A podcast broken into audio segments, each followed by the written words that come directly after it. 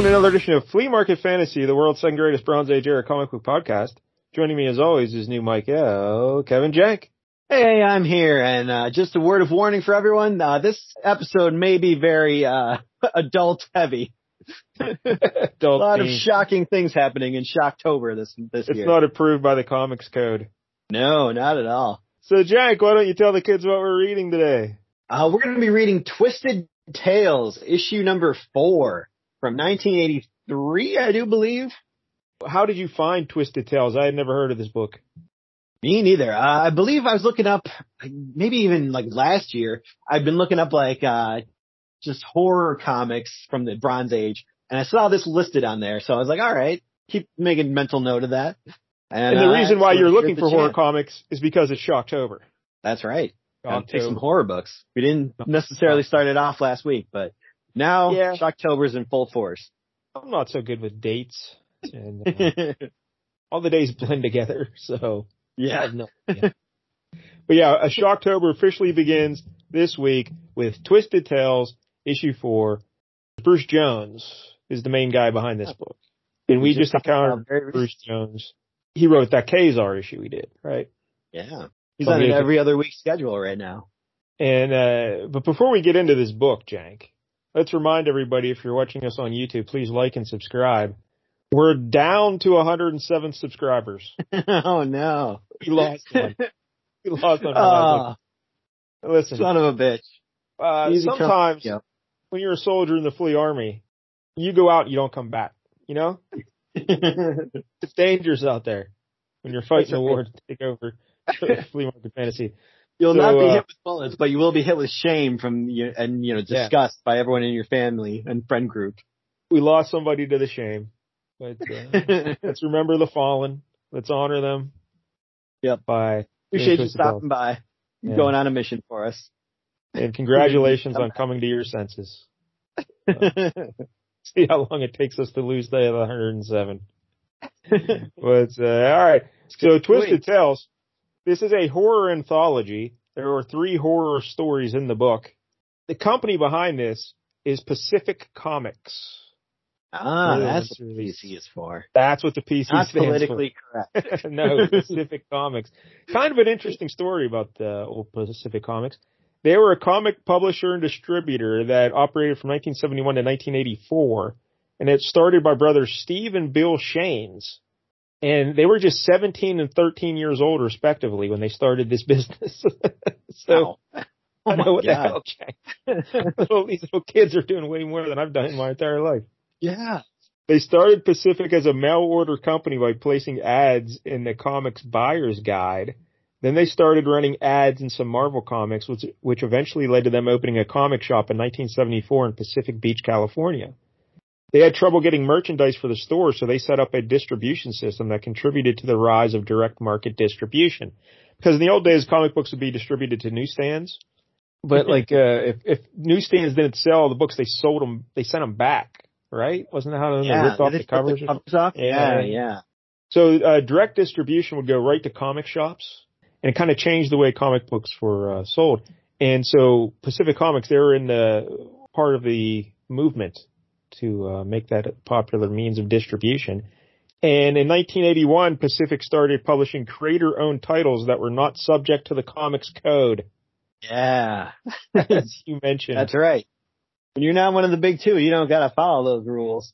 Hell no. They're rebels. Yep. And they teamed up with Jack Kirby to publish Captain Oh. Victory and the Galactic Rangers. And I, I guess the way this partnership started was because they uh they were distributing books and whatnot. Kirby would he worked for other companies and those companies would never give him copies of the books he drew or something. So these kids were like, "Hey, Jack Kirby, we'll give you free copies of the books that you actually created." You know, unlike this companies you working Yeah. for. So they started up a relationship, them just sending him free books that he did and stuff. And he said, they said, "Hey, Jack Kirby, Cost would you?" like two dollars. Yeah. yeah. Uh, he's like, "Hey, Jack Kirby, would you like to uh, do a book with us or something?" And he's like, "Sure, kids." so he did a book with him, and uh, it was Captain Victory and the Galactic Rangers. They hoped to sell twenty five thousand copies. It ended up selling one hundred and ten thousand. It's quite the successful venture. Wow. And then Yeah. Kirby's stuck with them, and he also did the series Silver Star, But uh, Pacific, they had they worked with notable creators. Some other titles that they did included Mike Grell's Star Slayer, and we know Mike Grell from Green Arrow Longbow Hunter, right? Yeah, big Mhm. fan of his work on that for sure. And uh, Sergio Aragonés uh, Groo. Wow, look at that. Neal Adams is Ms. Mystic, and Bruce Jones is Somerset Holmes. Steve Ditko also did a story uh, titled Missing Man. I think it was for one of their like anthologies or something. Um, so Okay. yeah, they worked with Kirby and Ditko, and Yeah. pretty impressive. Now by not, uh, night, not really at oh, the height of their powers, but you know, it's still good to get them Yeah. in. Kirby and. It's like getting Sybil Danning in like 2008. You know, you. not going to be her Always best. taking a shot at Sybil Danning. By 1984, the publishing side was still making money, but the distribution arm was $740,000 in debt due to extending too much credit to comic shops that never paid up. Ooh. Yeah. They said the way they managed their cash wasn't the best, you know, so, uh, they folded Yeah. up. Bunch of Southern um, California guys probably just smoking pot and like going surfing all day. Not Yeah. doing a lot of accounts receivable work. No, not, not doing the old, uh, debt collecting either. Uh, Twisted Tales was a bi-monthly horror anthology. It was edited by Bruce Jones and April Campbell. It lasted 10 issues in its initial run from 82 to 84. Then an 11th issue was published in 1987 through Eclipse. Bruce Jones wrote all the stories in the entire series uh, except for three. Oh So- man. Yeah, I think there's almost like one in, issue, one in like issue eight, eight or nine. I don't know. But yeah, he, he basically wrote everything. But Yeah, some of the artists that worked on Twisted Tales include John Bolton, who we will uh, see in this issue, Bret Blevins, Bernie Wrightson, Mike Ploog, Jackson Guice, and Val Mayerik. So they had Oh. some uh, name talent. And uh, we mentioned Had art by Bruce Jones in certain issues apparently. That's right. Bruce Jones uh, drew the third story in this issue we're doing today. Yeah. And the other artists are uh, John Bolton and Don Lomax. I don't really know much about Don Lomax. Of course, John Bolton we know from uh, X Men Classic. Oh, that's He- right. He always did the backup stories in there, and they're always pretty great. He didn't do a lot of superhero stuff. He he did mostly horror and fantasy and all kinds of things like that. But uh, so not a lot Yeah, style seems kind of suited for that. I could definitely see that. Yeah. But uh, he's a hell of an artist. And John Bolton also did the cover for this issue. There we go. That's Twisted Tales. Anything else we need to know, Jank, about this before we start? Uh, no. I mean, it's pretty much, you know, it, it's a classic formula. These were the kind of the comics that I think made the comics code really come about. Like it wasn't Yeah. so much like the, even the early Spider-Man was where people had problems like, oh, kids shouldn't be reading this. It was this kind of horror comic, I think, that really, really brought that about. You need that damn comics code. All right, so let's look at the cover. Uh, I don't know. The the art by John Bolton is great, but how do you feel about the? Because they divide the cover up into like uh, halves here. They the top half is Yeah. bright yellow with Twisted Tales, and then uh, describe the uh, picture at the bottom there by John Bolton.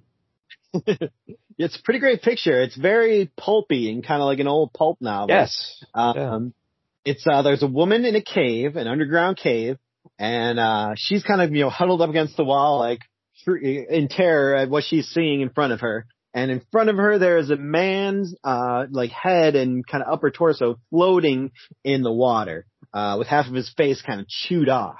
And you can see in the background there, like uh, like you mentioned, underground, and there's a little tunnel, and there's light coming out of an entrance, and you can see the shadow of some sort of creature.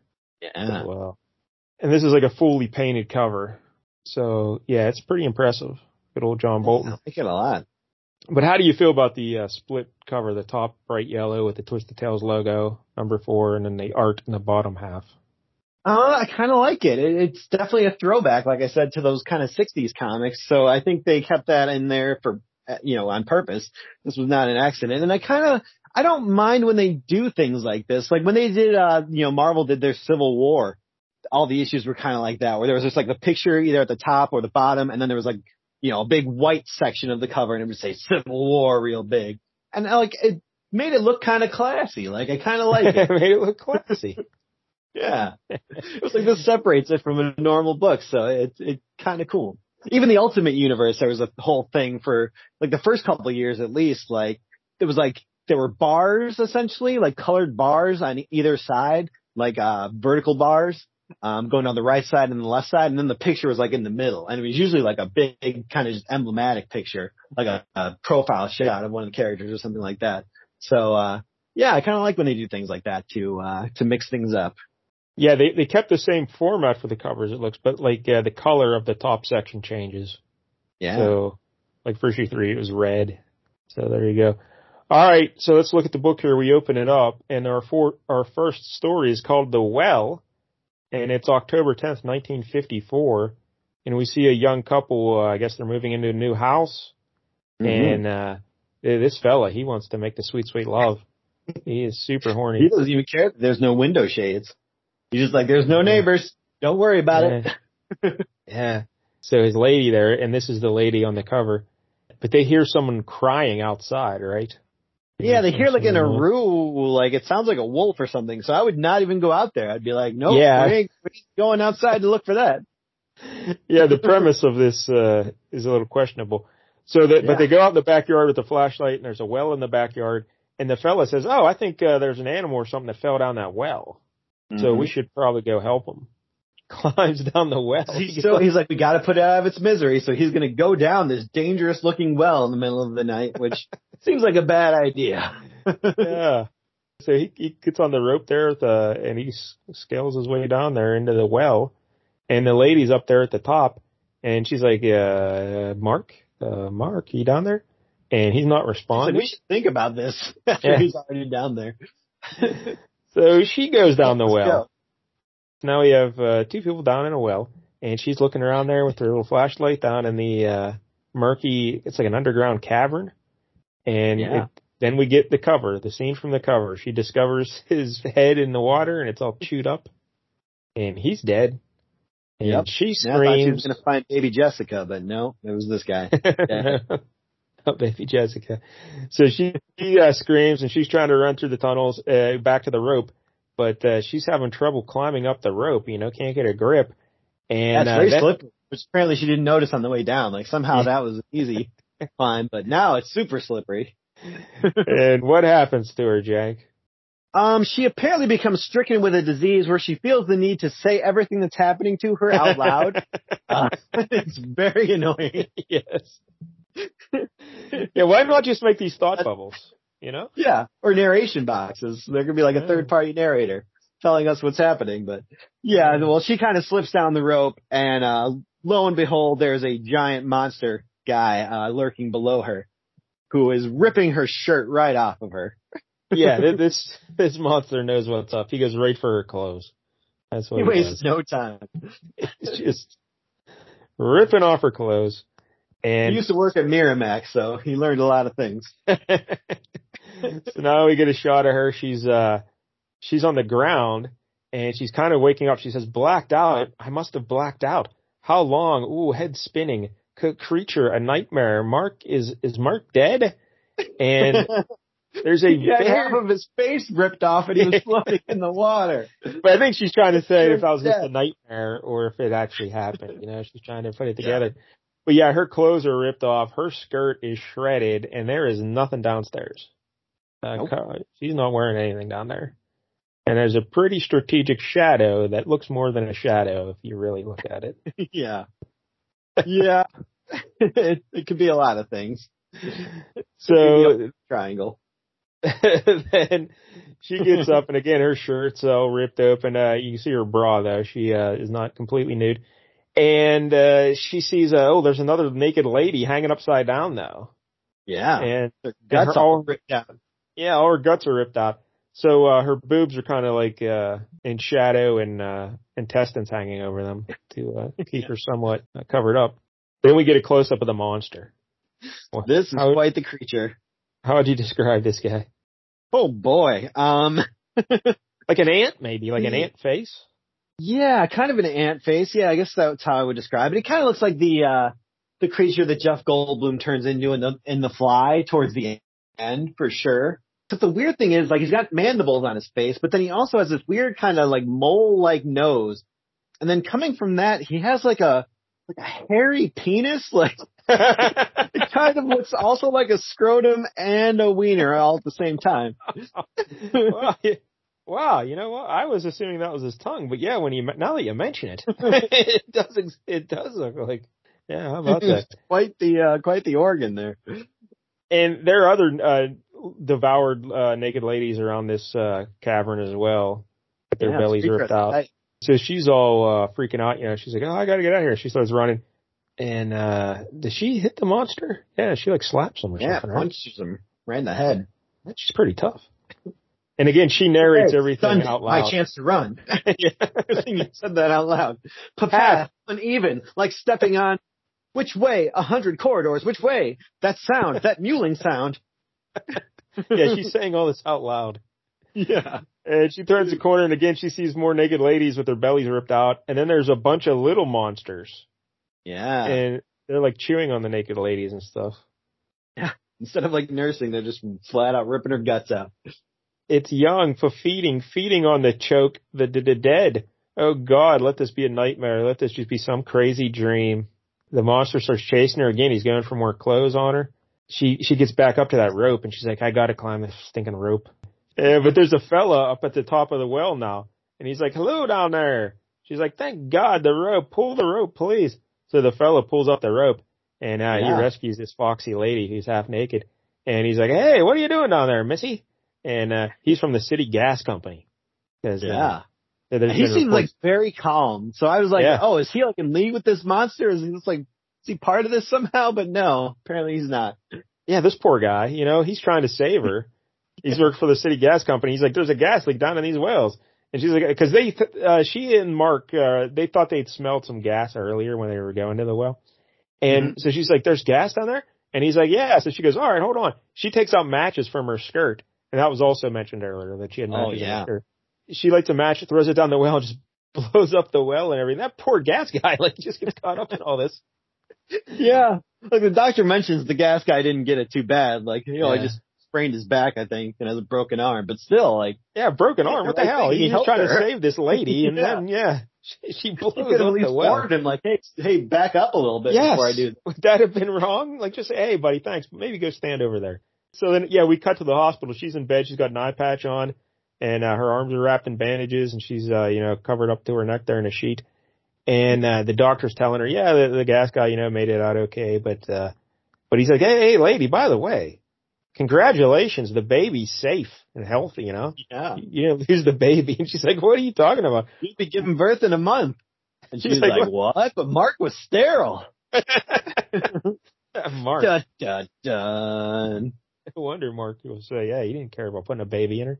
He's ready to go. He's sterile. So, yeah, so she realizes, oh no, when I blacked out, that, a- that little monster had his way with me. Yeah. That's why all those other ladies are down there with their bellies ripped out because they gave birth to those little monsters and they ate out of her belly, you know? So she's like, oh no, I got an alien that's going to chew out my belly.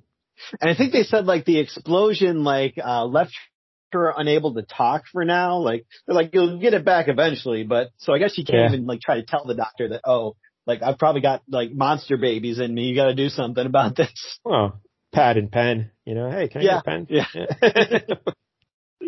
yeah. I guess she's got Yeah. casts on her arms. I guess that might be Yeah. hard, but yeah, you could do it. You could scribble it out. So yeah, the last panel is just a close up of her face, like realizing, oh no, I got a monster Yeah. in my belly. And that's how the story ends. yeah.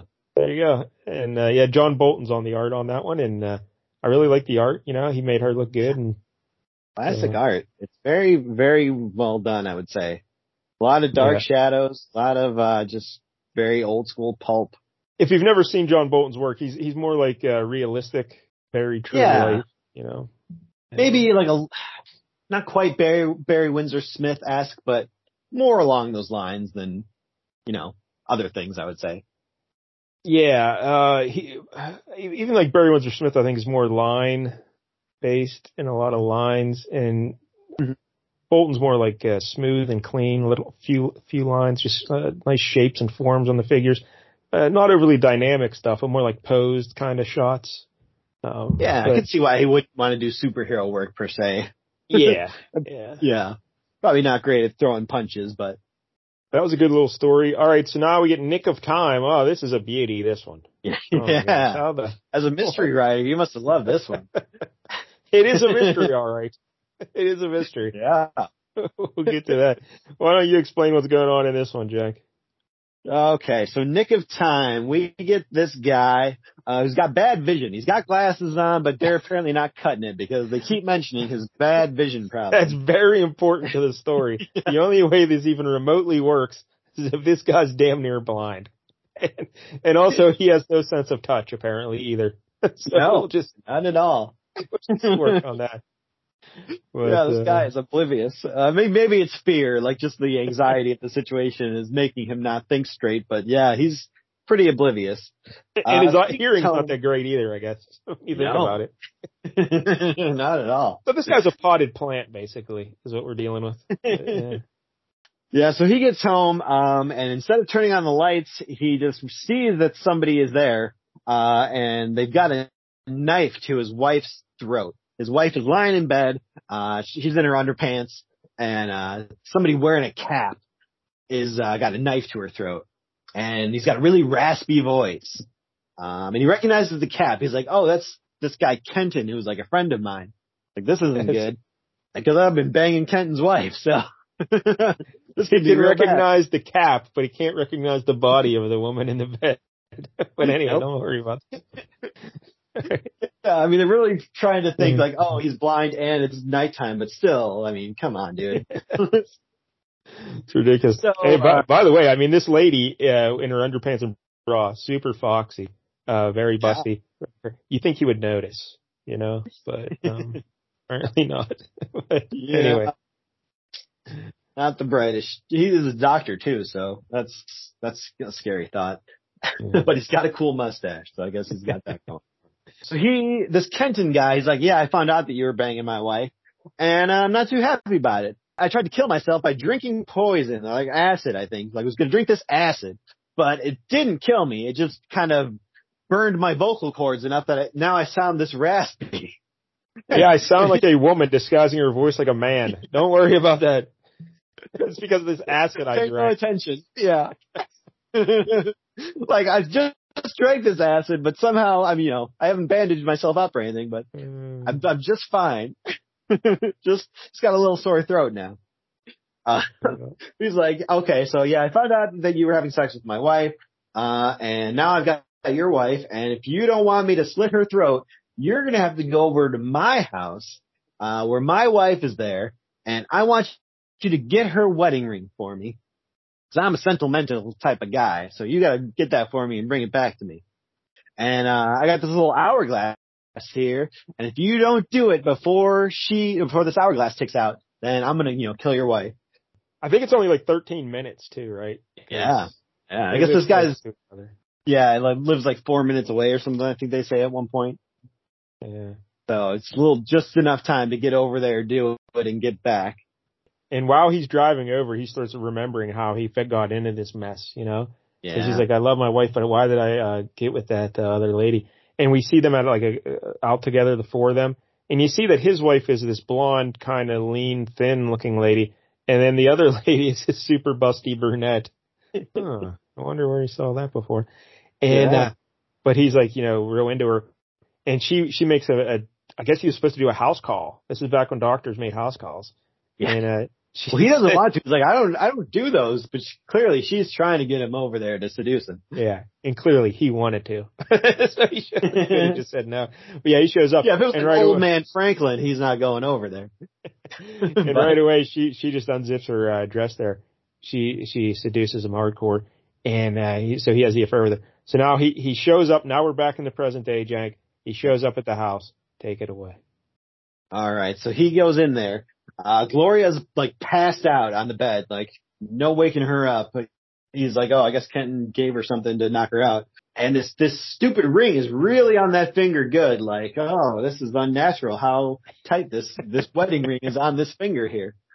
You know, it also is also unnatural. I never noticed when I was having my affair with this woman. She has man hands. What is going on with this lady's hands? These hairy knuckles, yeah.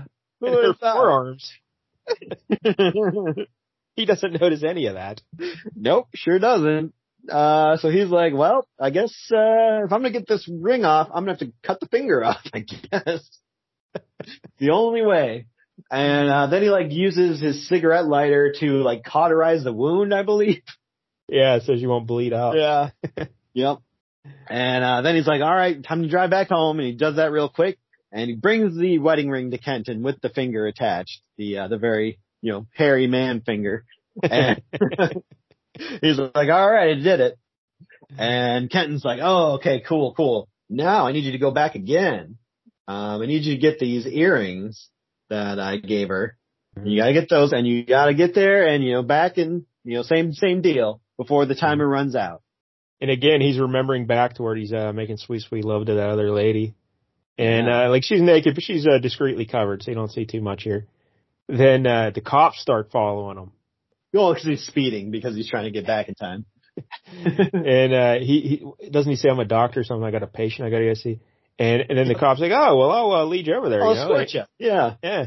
And he's like, uh, he just flips out and cracks him in the face with his doctor bag, his satchel, and knocks the cop silly.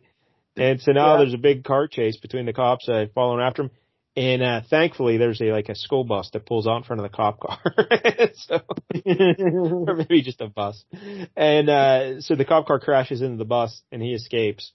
And he makes it back to uh, the house with his supposed lover, and he has to get those earrings, Jank.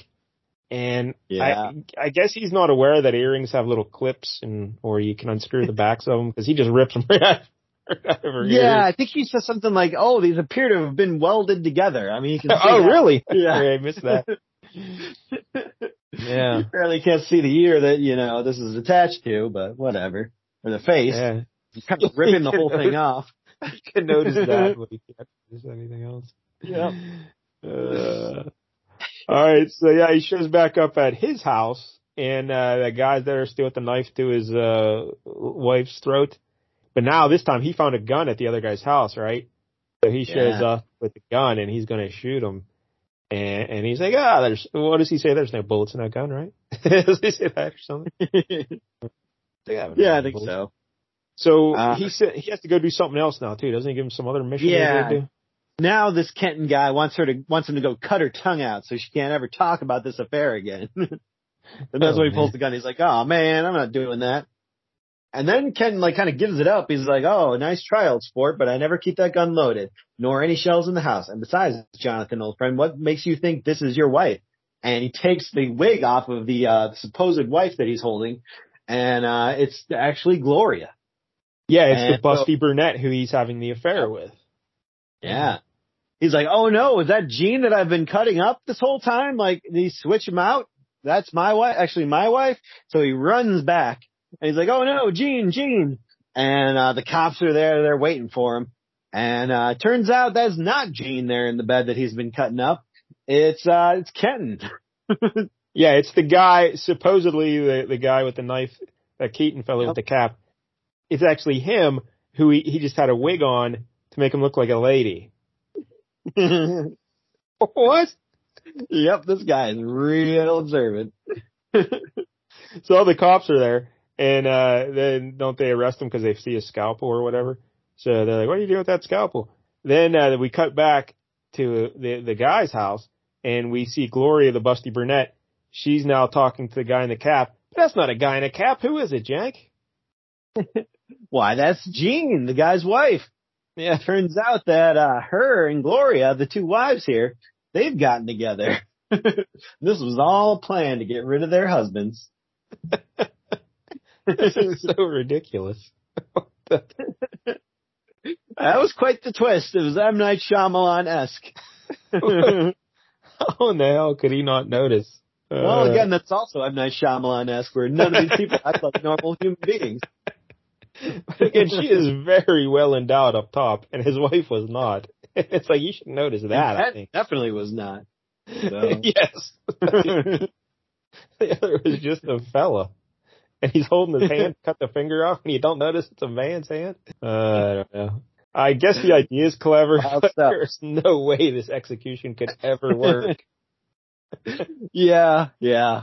You know, the idea is good. I- It's just they needed to frame it, I think, a little bit better. But at least he wasn't like narrating everything like in the first story, so I gave it credit for that. yeah, I'd say the writing was better in terms of like the actual, you know, interactions between characters and stuff. But Yes. like the actual idea of the execution is impossible. That, that writing's terrible. That writing's terrible. Yeah, But yeah. um, The story in the first one was simple but effective. It was just the the dialogue that was bad. This one, like the the the story was kind of the failing part of it, whereas the Yes. dialogue quite as it was super complicated and no basis in reality. This had this had less realism in it than the alien and down in the well impregnating the lady. That was more realistic than this one. Yeah. All right, so we get one more story here. It's called The Secret Place. We see a kid at camp, and again, the story and art for this one is done by Bruce Jones. And the art here is very, uh, you know, it's solid. It's a, a unique style. It's more realistic kind of comic booky art. But I mean, it's pretty impressive for Bruce Jones, a writer, doing this, right? I mean, hey, look at Yeah. I mean, I had no idea that he was, uh, you know, artistic. So yeah, that's pretty Yeah. cool. It didn't just- uh, stick out as being, you know, awful or anything like that. So yeah, pretty good. It's this this kid. He's like a lonely kid. He doesn't have a lot of friends or whatever. He goes, he gets sent to camp, and he has a foxy mom. He's mute. Yeah. yeah. Can't talk, Yeah. this kid, for some reason. And uh, he probably read those other stories and it shocked him to death. He got Shocktober. Made him lose Yeah. his voice. I don't know about you, but this definitely reminded me a lot of uh, Sleepaway Camp. Where Angela wasn't quite mute, but she she didn't talk a whole lot. she kind of kept getting made fun of at camp, and a lot of Sleepaway Camp vibes going on here.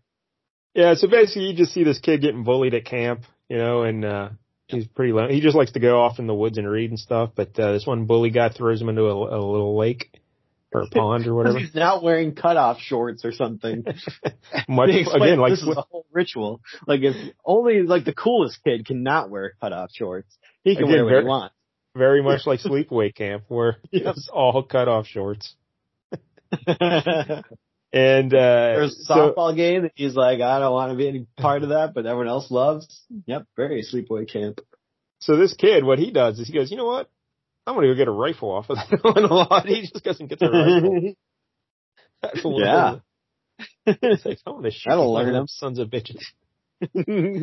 But when he's going down to the, to the pond there, he trips and falls or whatever. And he's like, ah, I've never seen this part of the lake before. And there's a little deer running around. And he's like, oh, this is such a peaceful place. This is my secret place. Uh, but then out of the lake there, Jack, what, what happens here? Um, some kind of a muckman looking creature comes out. uh, which I guess we, we quickly find out later is an alien. But, uh, it starts approaching him and he just runs away, but he kind of hears the thing saying friend, uh, as he's leaving. Yeah. So he's kind of curious now. Friend. Like, Friend. oh, is this thing friendly? Like, did I go back? Yeah, he keeps thinking about it. So then he, he does go back and he's like, oh, he's talking to the little guy and the guy's like, oh, I'm your friend, you know? And they're, Yeah. they're chatting it up. Like I'm trying to fix my, my spaceship under the water here, but I need meat. I need meat. Seems pretty random, but yeah, gotta have some meat. I need meat. So the guy's still thinking about it. There's also like a camp counselor or something. And this guy's a real piece of work. But uh, he's got he's got some problems. Yeah, he's, he's the last person that should be watching children, apparently. Yeah, but uh so the days go on there and I hear old uh, I don't even know what what's this kid's name? Jimmy? want to call him Jimmy? I don't know. sure, we'll go with Jimmy. So old Jimmy, he goes down to the lake there in uh, his secret place, but oh oh that one of those kids that was bullying him is now dead. Yeah. I find him dead. And he's like, oh no, uh, and did I do that with my mind? Am I, did I imagine all this stuff about my friend in the, in the, uh, swamp lake there or whatever?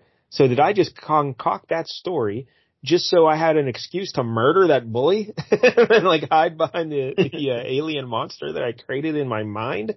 So Jimmy's going nuts. Jimmy's getting a Yeah. little loopy. So Jimmy goes back down to the uh, lake with a rifle. Yeah, the little swamp guy comes out of the lake again. It's his friend, you know. I'm your friend, Jimmy. Uh, so what does Jimmy do? He shakes his hand and thank him? No, what does he do, Jack? well, he, he blasts away with the uh, the rifle there, just shoots him. Yeah. But apparently, the you know, it does, not only doesn't kill him, but it doesn't even make him mad. He's just like yeah. still wants to be his friend. because uh, it turns out that it's actually it was not the swamp creature that killed this boy. Apparently, the camp counselor guy was the one who killed this boy because he hates all children.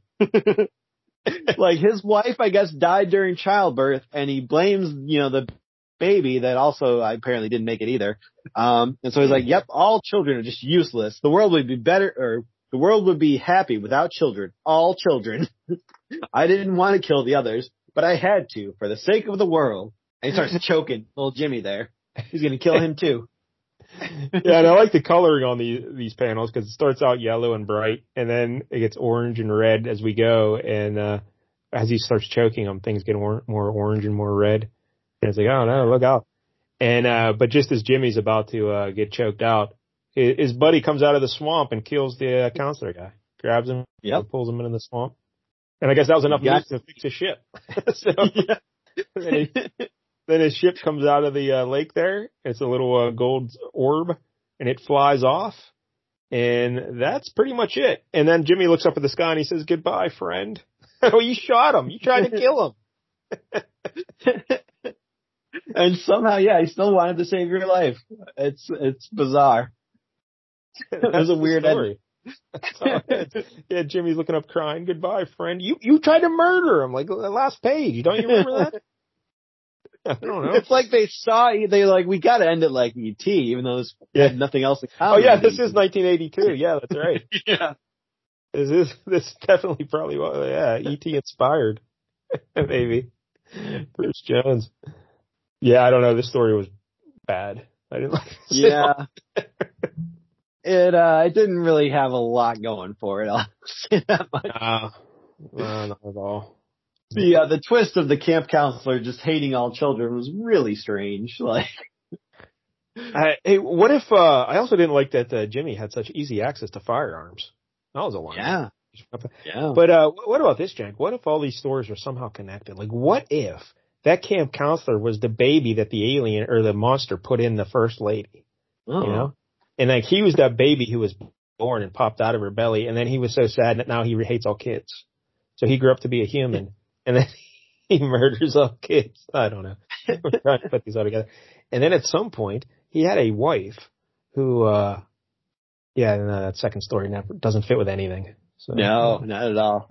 no aliens, just stupidity. So there you go. That's Twisted Tales. Those are uh, that's kind of the entertainment you can get when you pick up a copy of Twisted Tales. I, I guess it was Shocktober worthy. yep, for Uh, sure. They're they're horrific. All right, so uh how do you want to grade this? I think uh I like that first story. Like again, her speaking out loud the whole time was ridiculous and terrible.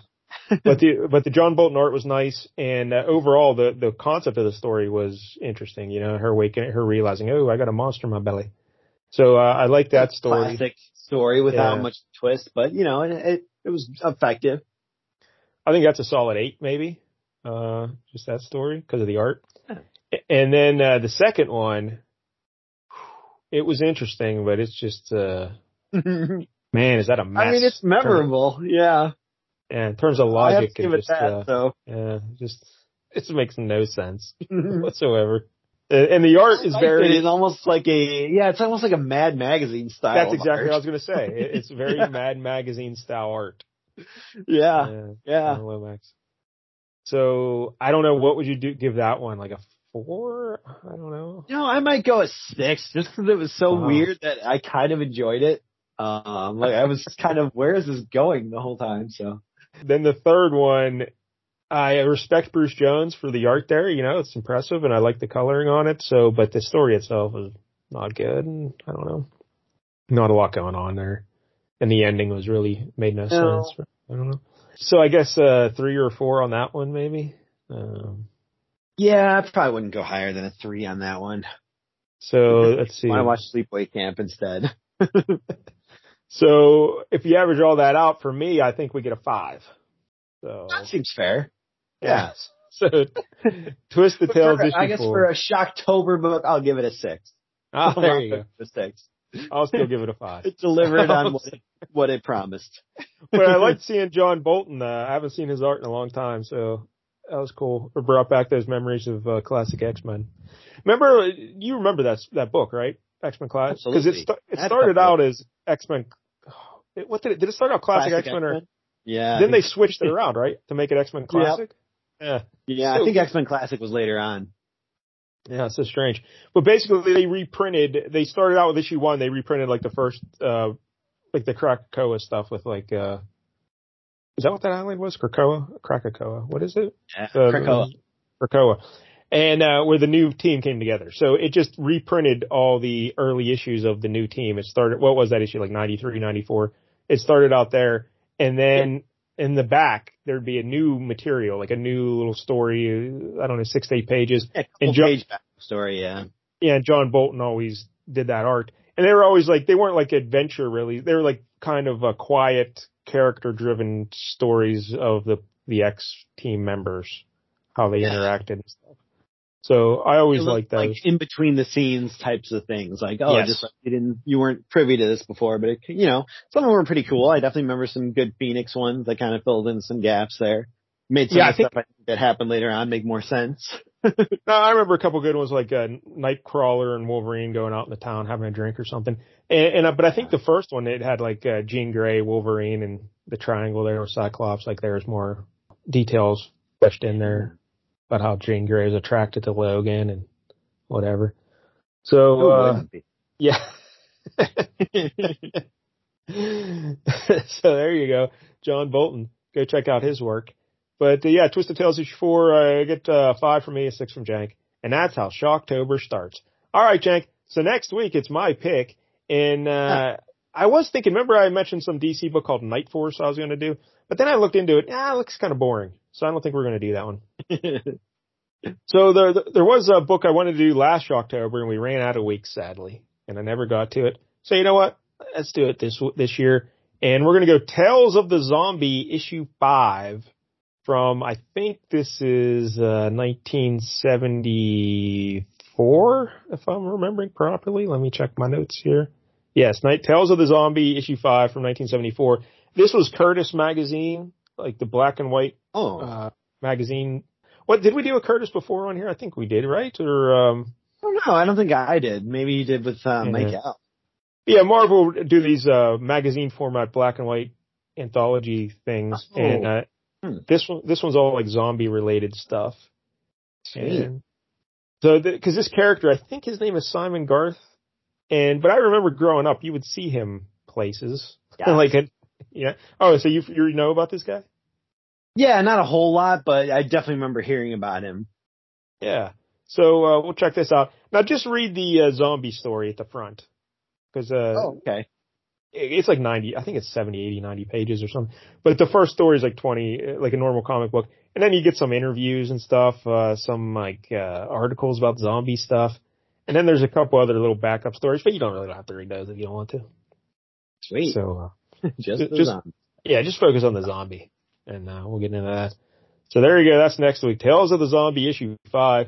And again, uh, please like and subscribe us because we lost somebody in the flea army. We lost somebody. Yep. We need some fresh recruits. New Yeah. blood. No one said it was going to be easy, you know? So. All right, uh, but until next week, uh, hey, have a happy Shocktober, and uh, Mhm. don't get any jank on you.